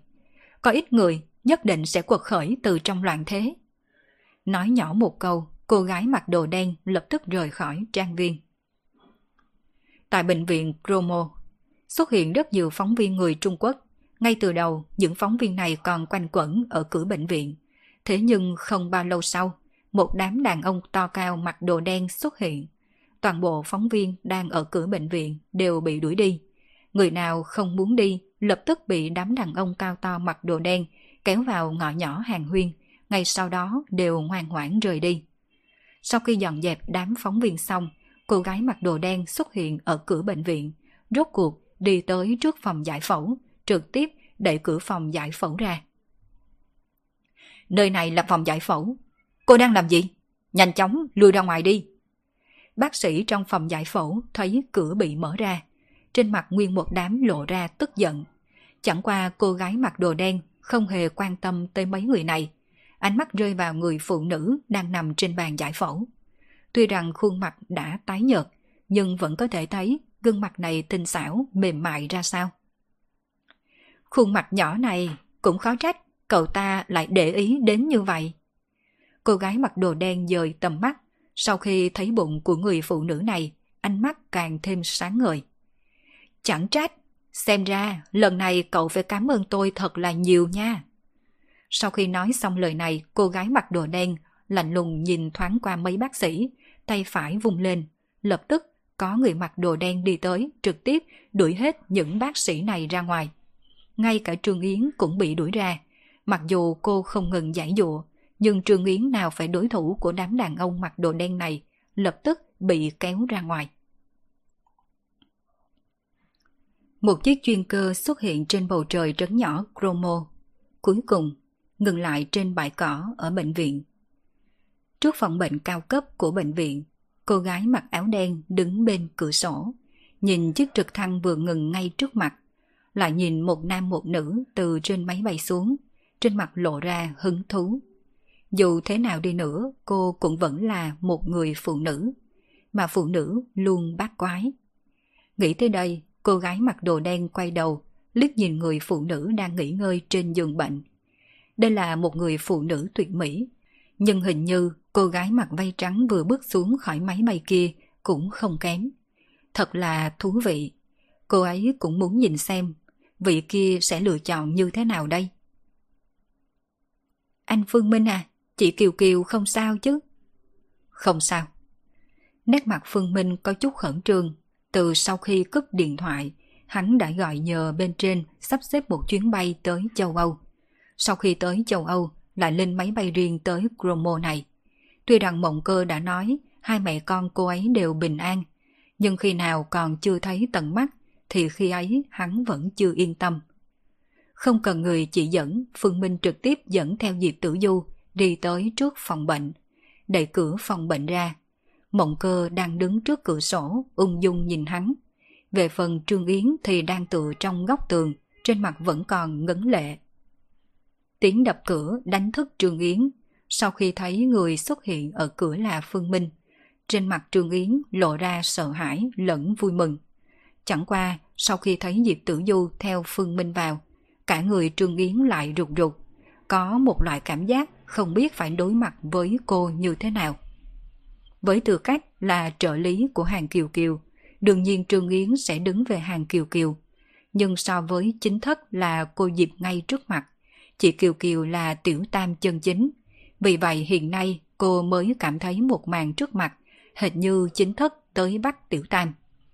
Chẳng qua với tư cách là trợ lý, tuy rằng Trương Yến rất xấu hổ khi đối mặt với Diệp Tử Du, nhưng cô vẫn đứng lên đi tới trước giường bệnh, nét mặt cẩn thận từng chút từng chút. Cô sợ cô dịp qua đây trở mặt. Nếu thật sự là vậy, cô nhất định phải bảo vệ chị Kiều Kiều. Dù sao thì hiện nay thân thể của chị Kiều Kiều vẫn còn rất yếu. Không phụ sự ủy thác, mẹ con bình an. Phương Minh nhìn về mộng cơ, mộng cơ cười cười, nói với Phương Minh. Cảm ơn cô, mộng cơ. Được rồi, tôi không quấy rầy nữa, tôi đi trước đây.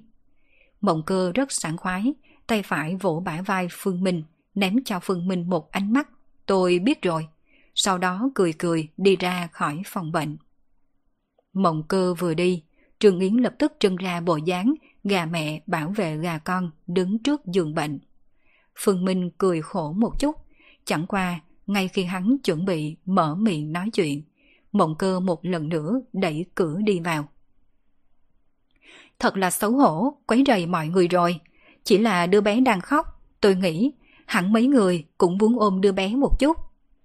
Trên tay mộng cơ có bế một đứa bé, toàn bộ thân thể đứa bé được trùm kín trong chăn, chỉ lộ ra một cái đầu nhỏ nhăn nhúm, giống hệt một tiểu lão đầu. Thế nhưng, Phương Minh vừa nhìn thấy đứa bé khô quắt nhăn nhúm này, thân thể lập tức rung lên.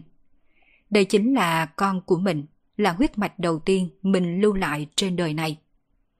Phương Minh vươn tay muốn tiếp nhận, chẳng qua ngẫm lại Diệp Tử Du đang đứng một bên, chợt có chút vướng mắt. Tạm thời đưa đứa bé cho em đi. Anh, anh và chị Kiều Kiều cứ nói chuyện đi. Diệp Tử Du nhận lấy đứa bé từ trong tay mộng cơ, cũng không tiếp tục ở trong phòng bệnh, mà đi thẳng về hành lang bên ngoài. Trường Yến nhìn hàng Kiều Kiều trên giường bệnh, lại nhìn Phương Minh một chút, rốt cuộc cũng đi ra. Sợ dĩ, Trương Yến quyết định rời khỏi phòng bệnh, không phải là vì để Phương Minh cùng hàng Kiều Kiều có không gian riêng. Cô muốn đi theo dõi Diệp Tử Du. Dưới cái nhìn của cô, chắc chắn cô Diệp không thích đứa bé này. Đổi lại là cô, cô cũng sẽ không thích. Cho nên rất có thể sẽ ngược đãi đứa bé này. Hiện nay chị Kiều Kiều đang ngủ, đương nhiên cô phải bảo vệ con gái của chị Kiều Kiều cho thật tốt. Trong phòng bệnh chỉ còn Phương Minh cùng Hàng Kiều Kiều. Nhìn Hàng Kiều Kiều đang nằm trên giường, Phương Minh cười khổ, lo lắng nói. Được rồi, đừng có giả bộ ngủ nữa, anh biết em đã tỉnh. Lấy cảm giác của Phương Minh tự nhiên có thể biết hô hấp và nhịp tim đập của Hàng Kiều Kiều. Tim đập nhanh như vậy không thể nào là nhịp tim của một người đang ngủ. Cho nên có thể khẳng định Hàng Kiều Kiều đang giả bộ ngủ. Hẳn lúc này trong lòng cô cũng vô cùng khẩn trương. Bị khám phá ra, Hàng Kiều Kiều cũng không giả bộ mà mở mắt, căm tức nhìn Phương Minh mắng.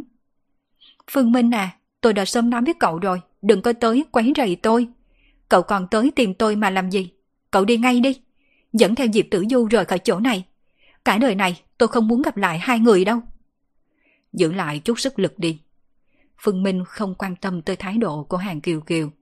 Từ sau khi Hàng Kiều Kiều gạt hắn mang thai đến khi sinh con, Phương Minh lập tức hiểu trong lòng Hàng Kiều Kiều có ý đồ gì. Có thể cô ấy thật sự dự định đời này không gặp lại hắn, cũng sẽ không nói cho hắn biết hắn đã có con gái. Cậu là tên khốn kiếp. Cậu như vậy là thái độ gì? Anh có thái độ gì chứ? Hàng Kiều Kiều, em mang thai con của anh. Không nên lấy một tiếng đã chạy mất. Em còn hỏi anh có thái độ gì sao? Phương Minh tức giận đi tới trước đầu giường, vốn chuẩn bị gõ đầu Hàng Kiều Kiều một cái. Nhưng nhìn gương mặt tái nhợt của cô, rốt cuộc cũng không đành lòng, chỉ thở dài một hơi. Im lặng, trong phòng bệnh lâm vào yên lặng ngắn ngủi. Phương Minh à, tôi đã nghĩ rồi. Tôi sẽ không quấy rối cậu và tử du. Đợi khi tôi xuất viện rồi lập tức sẽ đưa con tôi rời đi. Sẽ không bao giờ trở lại trong nước. Nhưng nếu cậu dám đoạt con của tôi, tôi sẽ liều mạng với cậu đó. Cái gì mà con của em, đó cũng là con của anh mà. Không có anh, em có thể sinh được sao? Vậy cậu muốn như thế nào? Chẳng lẽ cậu còn muốn để cho tôi ở lại bên cạnh cậu? Cậu cảm thấy tôi sẽ đồng ý hay tử du sẽ đồng ý đây? Hàng Kiều Kiều châm chọc nhìn về Phương Minh. Phương Minh sửng sốt một chút, có một loại cảm giác bị người ta nhìn thấu suy nghĩ trong lòng. Quả thật suy nghĩ này đã từng tồn tại nơi sâu trong đáy lòng của hắn. quả nhiên đàn ông đều là như vậy. Có phải cậu cảm thấy có đứa bé này, tôi sẽ dễ nói chuyện hơn đúng không? Sau đó tử du vì sự tồn tại của đứa bé, rốt cuộc cũng sẽ đồng ý. Như vậy, cậu có thể hưởng phúc của người tề rồi. Một tia mồ hôi lạnh xuất hiện trên trán của Phương Minh. Giờ phút này hắn lúng túng tới mức không biết nên nói gì. Phương Minh, tôi nói cho cậu biết, cậu đừng có mơ. Đứa bé này là của tôi. Cậu chỉ có thể ở cùng với tử du thôi. Yên tâm, đợi ngày mai khi tôi ra viện rồi, sẽ lập tức rời khỏi nơi này. Sau này sẽ không bao giờ để hai người nhìn thấy tôi nữa đâu. Tôi, tôi cũng không tin. Thế giới to lớn như vậy, lại không có chỗ cho hàng kiều kiều tôi dung thân. Bà đây có tiền, cũng có thể nuôi đứa bé trưởng thành. Không cần cậu phải phí tâm. Cho nên, bây giờ cậu có thể mau mau cút khỏi phòng bệnh này cho tôi. Dường như hàng kiều kiều bắt đầu nổi giận rồi. Càng nói càng tức. Chỉ là nước mắt trào dâng trong hốc mắt đã nói rõ sự kích động trong lòng cô vào lúc này. Em... Hàng Kiều Kiều, em cầm miệng cho anh đi. Chỉ bằng vào thân thể yếu nhất này của em còn đòi chăm sóc đứa bé sao? Tạm thời dưỡng tốt thân thể của bản thân mình đi rồi nói tiếp. Phương Minh có chút nhức đầu. Vấn đề dũng mãnh của Hàng Kiều Kiều khiến hắn không chống đỡ được. Không nghĩ tới, cô ấy đã phải tới mức nằm trên giường bệnh rồi mà mồm mép vẫn ngoan độc như vậy. Chỉ là thấy nước mắt trong khoe mắt của Hàng Kiều Kiều, Phương Minh không thể thốt ra một câu nặng lời. Vấn đề này nên trách Hàng Kiều Kiều sao? Một người phụ nữ nguyện ý sinh con vì mình, thậm chí nguyện ý mang theo đứa bé tới một nơi xa, không gặp nhau nữa. Phần thâm tình này... Cậu đừng đứng đó tự mình đa tình. Bà đây không có tình cảm gì với cậu đâu. Chẳng qua bà đây cảm thấy mầm giống của tiểu đạo sĩ không có tệ. Cậu cũng có thể coi là nửa siêu nhân. Vì vậy mới tìm cậu mượn hạt giống mà thôi. Nói cho cùng, đợi khi bà đây già rồi, vẫn cần con cái dưỡng lão. Cho nên, nhanh chóng cút cho tôi. Nét mặt của Hàng Kiều Kiều tràn đầy mất kiên nhẫn. Đối mặt với Hàng Kiều Kiều trong trạng thái này, Phương Minh cũng không biết nên nói cái gì cho đúng. Vừa vặn lúc này Diệp Tử Du trở lại phòng bệnh. Sau lưng cô còn có Trương Yến, cẩn thận từng ly từng tí đi theo. Thấy Diệp Tử Du đi tới, sắc mặt của Hàng Kiều Kiều biến hóa một chút. Trên mặt có vẻ ai nấy cùng xấu hổ. Bầu không khí trong phòng bệnh lập tức trở nên yên lặng. Anh Phương Minh à, anh hôm đưa bé đi tìm bác sĩ đi. Bên bệnh viện vẫn còn một số thủ tục cần phải làm. Để em và chị Kiều Kiều nói chuyện một chút. Diệp Tử Du nhìn về Phương Minh, Phương Minh gật đầu tiếp nhận đưa bé trong ngực Diệp Tử Du lại nhìn hàng kiều kiều đang nằm trên giường, rốt cuộc vẫn yên lặng đi ra. Yến tử à, em cũng đi ra ngoài đi. Nhưng mà chị Kiều Kiều... Trương Yến hơi không yên lòng. Tuy đoàn vừa rồi theo cô Diệp ra ngoài, thấy rõ cô Diệp không động tay động chân gì với đứa bé. Thậm chí khi ôm đứa bé còn lộ ra dáng tươi cười trên mặt. Nhưng cũng không thể loại trừ khả năng vì có cô ấy theo bên cạnh nên cô Diệp mới không động tay động chân. Hiện nay cơ thể của chị Kiều Kiều suy yếu như vậy, nếu cô ấy không ở đây... Nhưng gì mà nhưng Nói em ra ngoài thì em mau ra ngoài đi. Còn nói nhảm nhiều như vậy mà làm gì? Nếu không ra thì về nước ngay cho chị đi. Hàng Kiều Kiều vừa trừng mắt, trương Yến lập tức không dám nói thêm nữa, rụt cổ. Theo Phương Minh rời khỏi phòng bệnh, chẳng qua cô rất thông minh, không đóng cửa phòng bệnh mà chỉ khép hờ. Như vậy cô có thể nghe lén động tĩnh trong phòng bệnh. Nếu có chuyện gì xảy ra, cũng có thể lập tức phản ứng kịp thời. Yến tử à, đóng cửa lại ngay cho chị đi. Trợ lý của mình có thể nói là tình như chị em. Sao hàng Kiều Kiều có thể không biết tâm tư của Yến tử? Trực tiếp nói một câu khiến tính toán nhỏ của Trương Yến trở nên vô dụng. Em biết, đối với một số người, khoảng cách hơn 10 mét không thể ảnh hưởng đến thính lực của người ấy. Nhưng mà em tin người nào đó sẽ biết tự giác. Giọng nói của Diệp Tử Du cũng truyền ra. Phượng Minh đang ôm đứa bé ở bên ngoài hành lang, vốn đang vẫn tai nghe lén.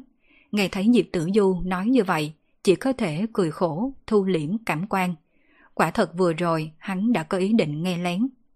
Lấy thực lực của hắn, mọi thứ trong phòng bệnh đều nằm trong cảm nhận của hắn. Đừng nói là đối thoại, ngay cả mỗi một động tác của hàng kiều kiều cùng Diệp Tử Du đều bị hắn cảm giác được.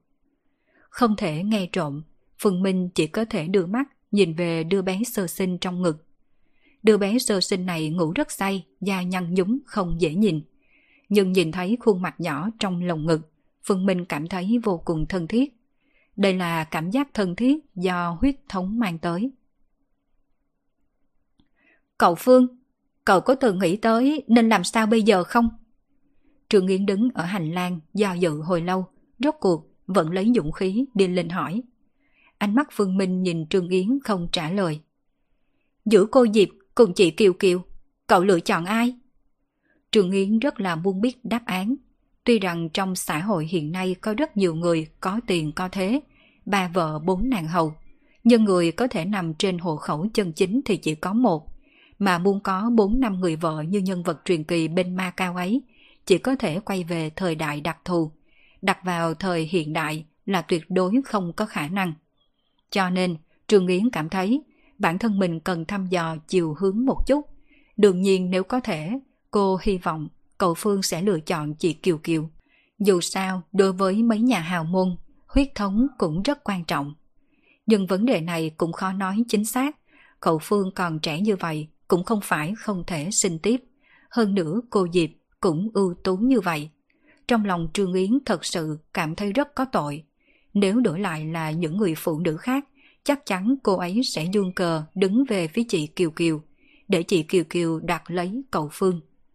Lăn lộn trong giới giải trí lâu như vậy, Trương Yến rất rõ ràng, những chỗ tốt khi có một chỗ dựa mạnh mẽ. Mà cậu Phương không thể nghi ngờ, chính là một bắp đùi rất lớn. Lại thêm giữa chị Kiều Kiều cùng cậu Phương, không phải là không có tình cảm. Hai người đã quen biết từ nhỏ, cũng có thể xem là nửa thanh mai trúc mã, có thể ở cùng nhau là tốt nhất. Đối mặt với câu hỏi của Trương Yến, Phương Minh không cách nào đưa ra đáp án. Buông thà tử du, hắn không làm được. Nhưng nếu để hàng kiều kiều dẫn theo đứa bé rời đi, hắn lại không cam lòng. Hoặc có lẽ trong xương, hắn vẫn có loại tư tâm của đàn ông càng quấy. Không có được đáp án, Trương Yến cũng không dám hỏi tiếp. Hai lần hỏi vừa rồi đã dùng hết dũng khí của cô. Cô không phải là hàng kiều kiều, dám rống to, mắng to trước mặt cầu phương. Một phía hành lang, bông dáng mộng cơ lại xuất hiện lần nữa. Không phải cô ấy đến xem náo nhiệt, mà là tới tạm biệt Phương Minh. Trong tộc của tôi có chút chuyện cần tôi trở về xử lý, không thể nào ở lại đây thêm. Lần này cảm ơn cô.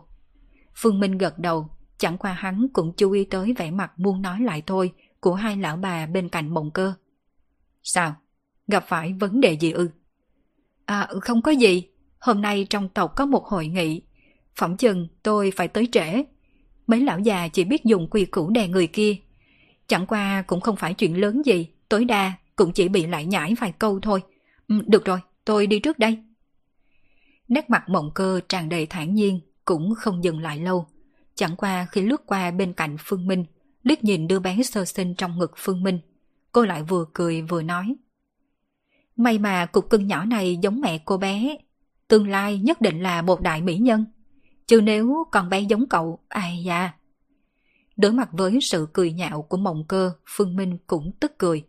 Trước đây sợ dĩ hắn hợp tác cùng mộng cơ là vì bất đắc dĩ, nhưng không thể không thừa nhận. Đây là một người phụ nữ rất biết cách làm người. Hợp tác với cô ấy luôn khiến hắn cảm thấy như được tắm trong gió xuân. Hơn nữa còn sẽ bắt đầu không quá phòng bị cô ấy. Ở trong nước, hắn chỉ gặp được duy nhất một người phụ nữ giống như vậy. Đó chính là Niệm Giao Băng. Cả hai đều là phụ nữ mạnh vì gạo, bạo vì tiền, có giả tâm nhưng biết đúng mực.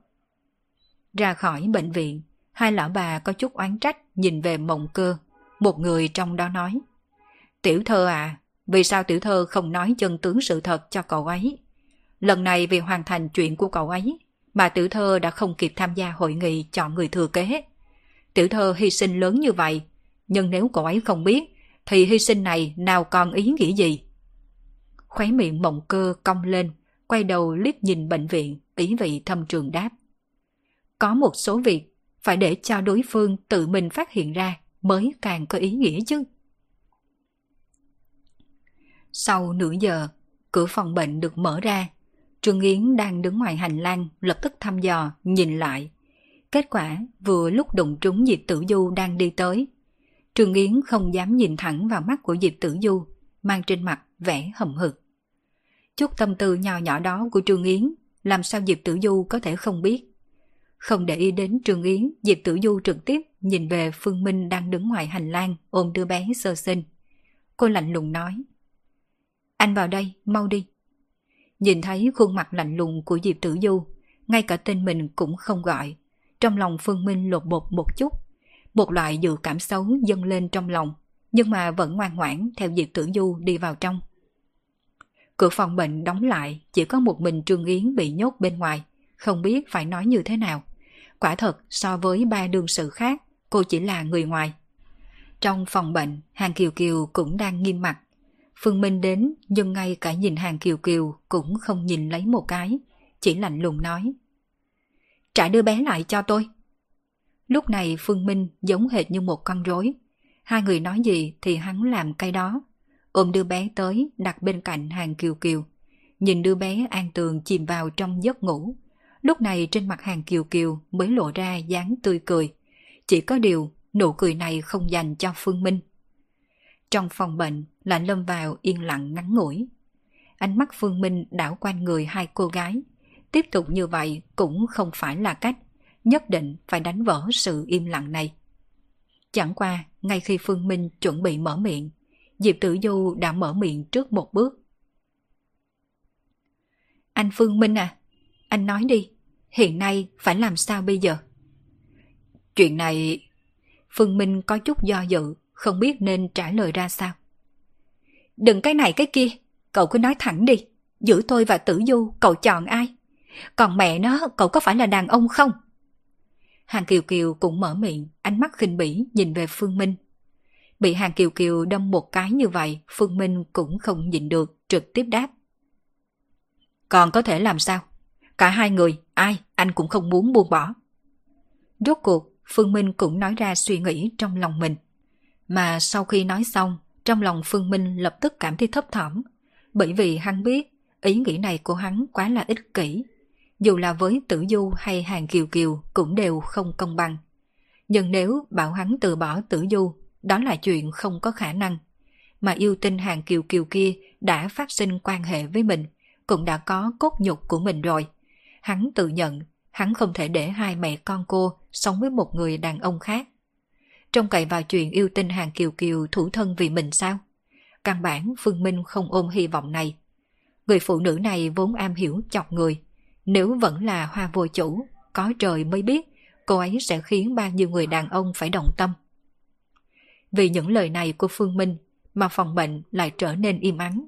Chẳng qua nếu Phương Minh cẩn thận tỉ mỉ quan sát, lập tức sẽ phát hiện. Hai người Diệp Tử Du cùng Hàng Kiều Kiều đều không mấy kinh ngạc. Dường như câu trả lời này của Phương Minh đã nằm trong dữ liệu của các cô. Hơn nữa nét mặt hai người còn rất bình tĩnh, không hề có chút tức giận nào. Cho dù Phương Minh có trì độn hơn cũng đã nhận ra những điểm ấy.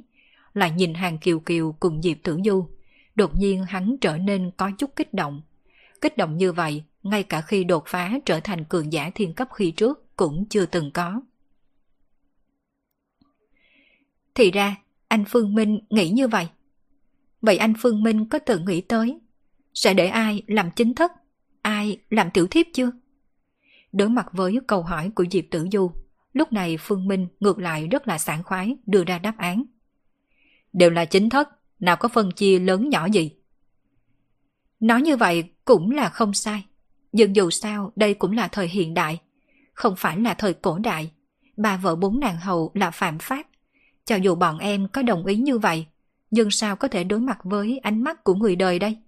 Đừng nói làm vậy là vi phạm luật pháp quốc gia. Diệp Tử Du tiếp tục mở miệng hỏi. Ba vợ bốn nàng hầu thoạt nhìn rất tốt đẹp, chỉ cần mấy cô gái đồng ý là được.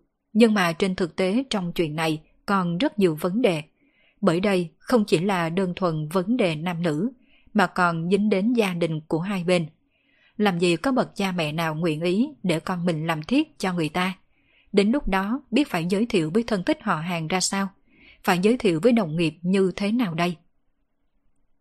Hôn nhân vốn đã là chuyện của hai gia đình, hướng chi còn là loại tình huống đặc thù ba vợ bốn nàng hầu. Trừ phi cha mẹ nhà gái không quan tâm tới chuyện này.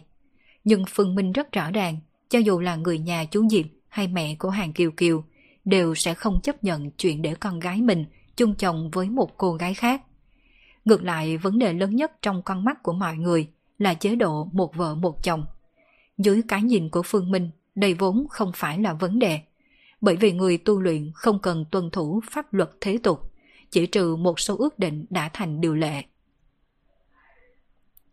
Anh Phương Minh, tuy rằng em rất tức, nhưng tình huống trước mặt đã như vậy rồi.